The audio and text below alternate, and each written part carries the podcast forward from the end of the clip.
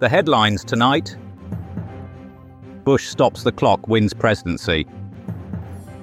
Byzantine battle at Mosul McDonald's. And Nazis try to save Stalingrad sausages. Plus, coming up, how Lord Voldemort is reincarnated as a woodland creature. Those are the headlines. History will be the death of me. Newsbang, saving democracy from its own slogans. Itaisistitulu 2000.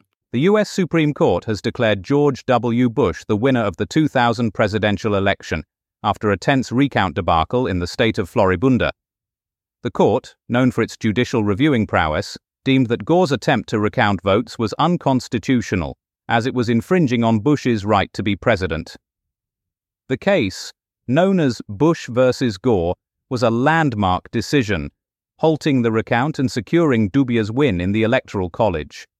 George W. Bush, the 43rd president, went on to serve two tumultuous terms, during which he led the nation through 9/11, the Iraq War, and the Great Pretzel Choking Incident of 2002. The Byzantine army, led by Emperor Heraclius, has defeated the Persian forces near present-day Mosul. The Byzantine Empire, or as it's known nowadays, the Eastern Roman Empire, is a bit like a bargain basement version of the original Roman Empire, still clinging on in the Mediterranean. Heraclius, who became emperor after a spot of light usurping himself, took on the might of the Sassanian Empire, which was a bit like the Persian Empire but with more leopard print. The Battle of Nineveh was a bit of a ding-dong as these things go, with the Sassanian army, led by some chap called Rakhzad, trying to keep out the pesky nomads. The Sassanian Empire, which is a bit like the modern-day IKEA Empire, was desperate to hold onto its territory. But Heraclius's bargain basement Byzantines were having none of it. So, it's a win for the Byzantines, a loss for the Sassanians, and a draw for the nomads, who are still wondering what all the fuss is about. In 1942. On this day in 1942, the Germans launched Operation Winter Storm, a desperate attempt to save their chums trapped in Stalingrad. It was like that film, Saving Private Ryan, but with more snow and less Tom Hanks. The Axis powers, including the Italians, who were rubbish, and the Japanese, who were far away, were fighting the Allies, who were winning. The Soviets, led by Joseph Stalin, a man so tough he had a city named after him, and another one after his mum, won a massive victory. The battle was so important, it shifted the balance of power, or so the history books claim. Eyewitnesses described it as a right old ding-dong, with planes dropping bombs like it was going out of fashion. In the end, the Soviets prevailed and the Axis powers retreated, vowing to return in a sequel, The Axis Strikes Back. And so, the course of the war was changed, and the Allies went on to win, except for the Italians, who pretended they were never really on that side anyway. News Bang, scooping the truth out of a scoop of ice cream. And we've just had the latest weather report covering the Christmassy conditions in various locations. Here's Shakanaka Giles.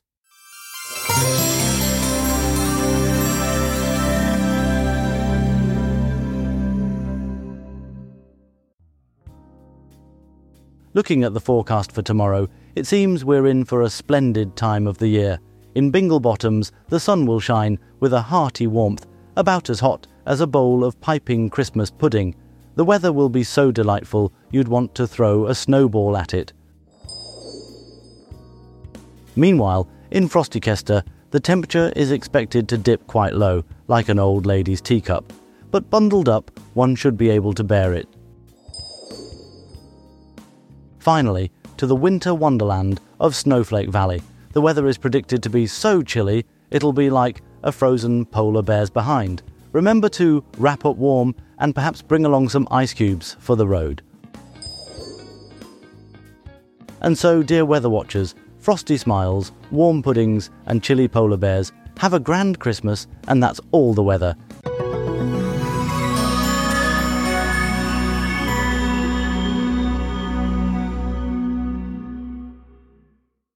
2012.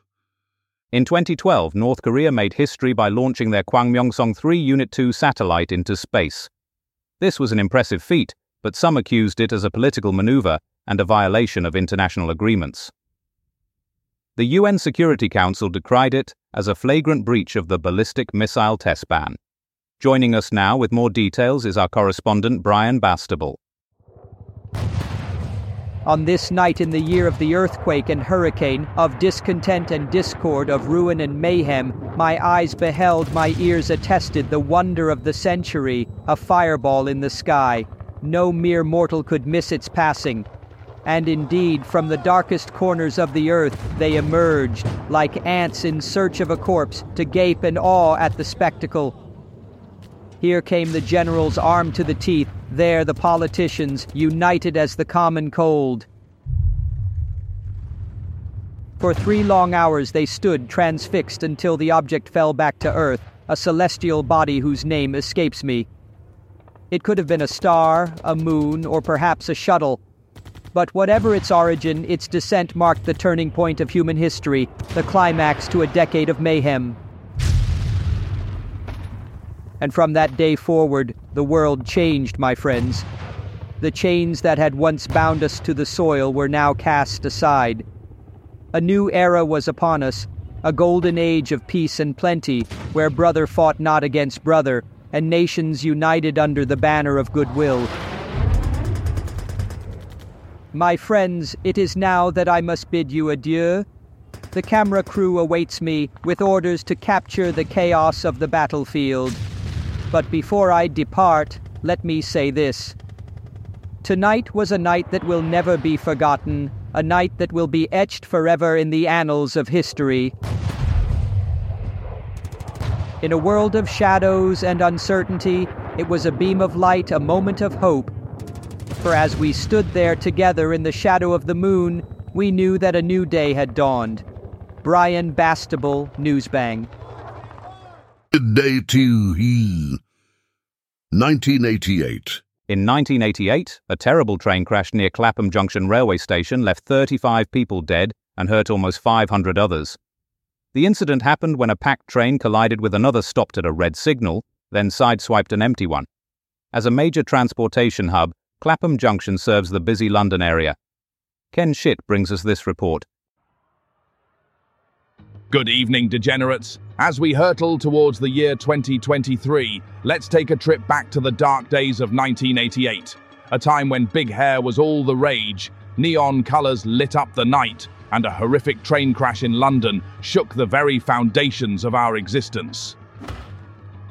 3 bloody trains collided near Clapham Junction railway station like a goddamn pile-up of metal and misery. 35 innocent souls were snuffed out in an instant, while 484 others were left to pick up the pieces of their shattered lives. It was a scene straight out of hell, bodies twisted and mangled beyond recognition, blood splattered across the tracks like some macabre Jackson Pollock painting. The screams of terror and pain echoed through the station as people struggled to come to terms with what they had just witnessed. The cause? A crowded passenger train ploughed into the rear of another that had stopped at a signal like a blind man walking into a brick wall. And that wasn't even the worst part. The wreckage spilled over onto an empty train like some grotesque domino effect, leaving a trail of carnage in its wake.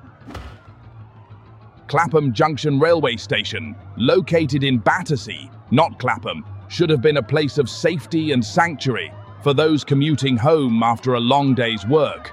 But instead, it became a graveyard for 35 people, whose lives were cruelly cut short by this senseless tragedy.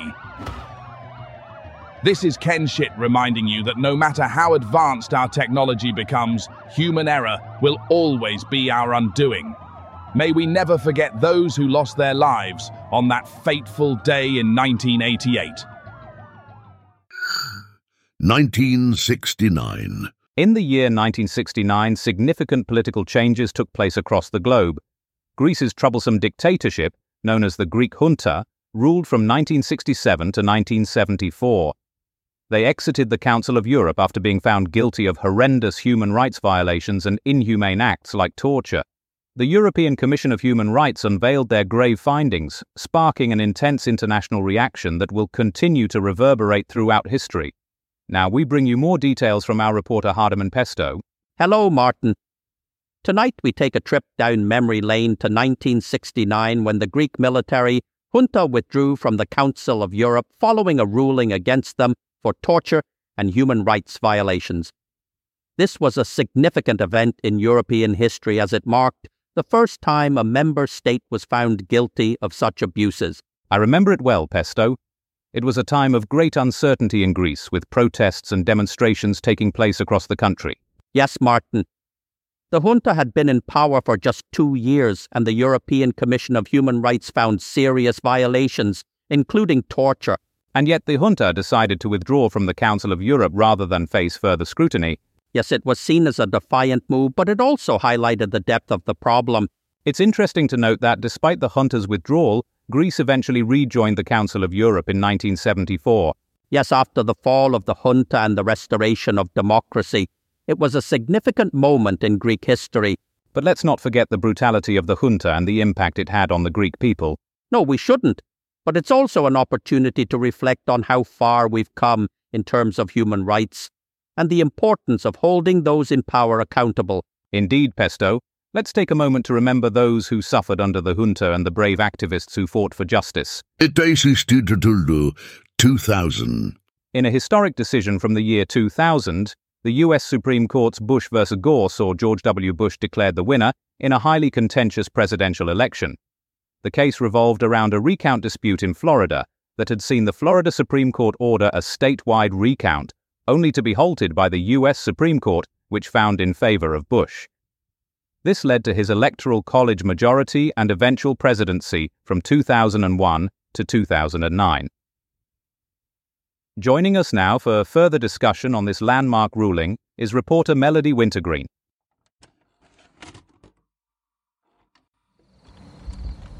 The air in the nation's capital holds an electric tension. It's just past 2 a.m. on this hallowed day of 12th December 2003.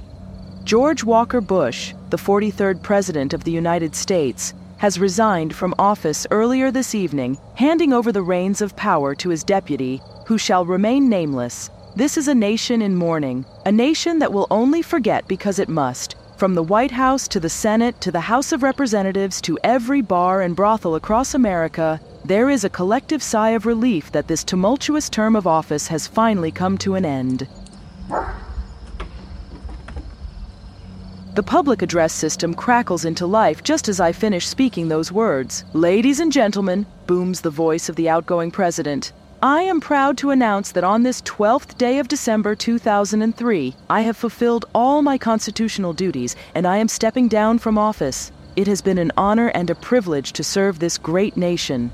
There is a thunderous round of applause that echoes through the empty halls of power. It's a fitting tribute to a man who has left behind a legacy that will be debated for generations to come. And so ends this chapter in the history of the United States of America. As I step out of the shadows of this monument to democracy, I can feel the weight of the world begin to lift from my shoulders.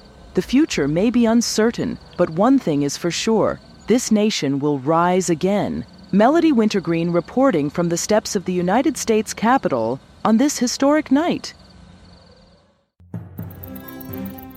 News Bang, challenging the fake news industry with the power of factuality. Now we're going to hear some racing excitement as Ryder Boff takes us through the action at the Abu Dhabi Grand Prix. Remember, this is a huge moment in motorsport history. Max Verstappen and Lewis Hamilton competed fiercely right up until the final lap, ultimately leaving Hamilton heartbroken over his loss of the championship. Tune in to their thrilling segment following this break.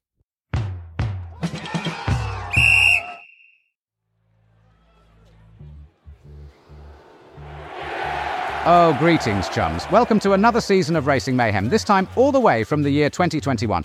The top news of the day is the thrilling, nail-biting final lap of the Abu Dhabi Grand Prix.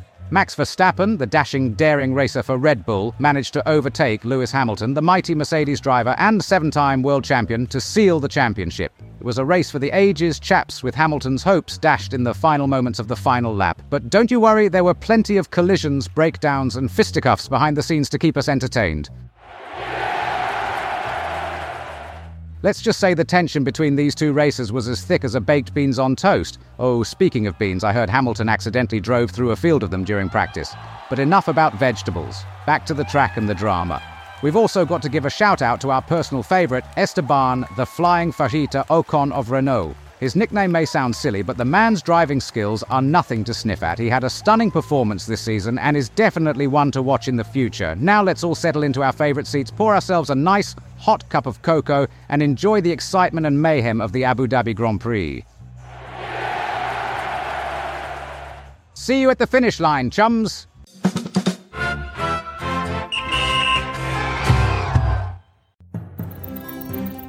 News bang!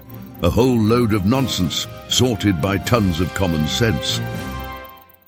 Now Sandy O'Shaughnessy takes us on a journey through the annals of regal history.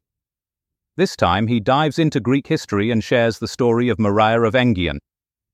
Maria's unique story highlights her cunning negotiation that led to a profitable transaction. With that, we transition seamlessly to the next segment. Nice and easy. A very good evening to you all. Welcome to the Royal Roost, where we dive headfirst into the deep blue sea of regal history. I'm your lovable guide and all-around jester, Sandy O'Shaughnessy. How's everyone doing tonight? Good? Fantastic? Well, that's simply splendid. Now let me take you back in time to 1388. Yes, indeed. We journey to a land rich in olives and sunshine, Greece. The lady in question is none other than Maria of Enghien, who held the lordship of Argos and Nauplia after inheriting it from her father. Now hold on to your hats, folks, because this one's got some spice. Maria was married to a Venetian patrician, and when he kicked the bucket, she did what any level-headed widow would do. She sold her lordship to Venice for a regular income.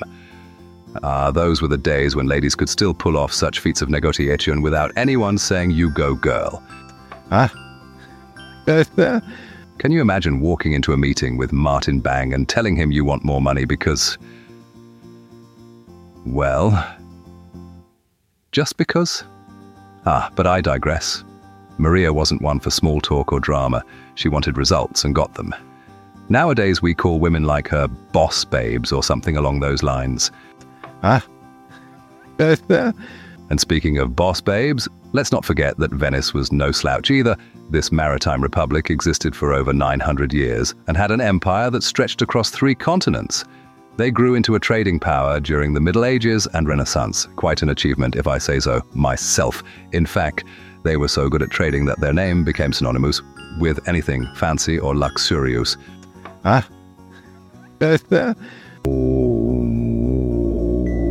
So there you have it, folks. Another tale from our royal archives that proves love can conquer all, even death, especially when there's money involved. And as we say here at Newsbank Towers, when life gives you lemons, sell your fiefdom. But enough about ancient Greeks and Italian merchants. Remember, kids, history is full of fascinating tales, just waiting to be discovered by curious minds like yours. Oh wait, that would be me. My apologies once again for stealing your thunder. So until next time, folks, keep those letters coming. Yes, Maureen from Tipperary, even if your pet tapir is starting to crow.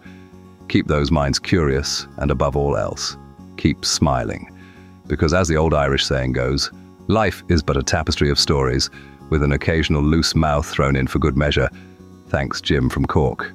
Till we meet again in Tales and Tunes, stay wonderful, my friends. All over the country, for everyone.